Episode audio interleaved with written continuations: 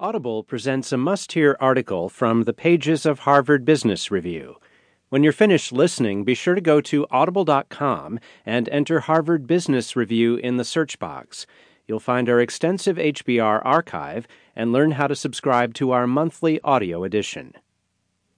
In Putting Leadership Back into Strategy by Cynthia Montgomery, you'll hear how a CEO must be the steward of a living strategy that defines what the firm is and what it will become.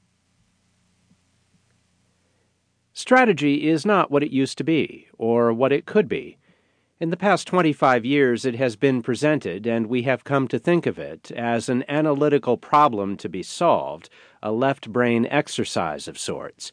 This perception, combined with strategy's high stakes, has led to an era of specialists, legions of MBAs and strategy consultants, armed with frameworks and techniques, eager to help managers analyze their industries or position their firms for strategic advantage.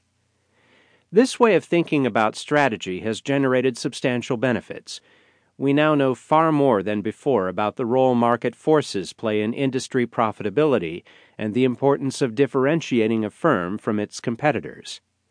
These gains have come in large part from the infusion of economics into the study of strategy. That merger added much needed theory and empirical evidence to strategy's underpinnings, providing considerable rigor and substance.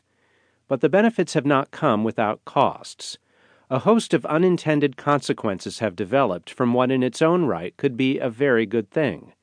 Most notably, strategy has been narrowed to a competitive game plan, divorcing it from a firm's larger sense of purpose. The CEO's unique role as arbiter and steward of strategy has been eclipsed, and the exaggerated emphasis on sustainable competitive advantage has drawn attention away from the fact that strategy must be a dynamic tool for guiding the development of a company over time. To redress these issues, we need to think about strategy in a new way, one that recognizes the inherently fluid nature of competition and the attendant need for continuous, not periodic, leadership. The Road to Here. Fifty years ago, strategy was taught as part of the general management curriculum in business schools.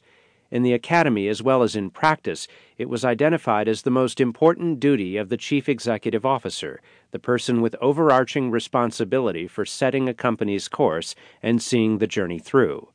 This vital role encompassed both formulation and implementation, thinking and doing combined.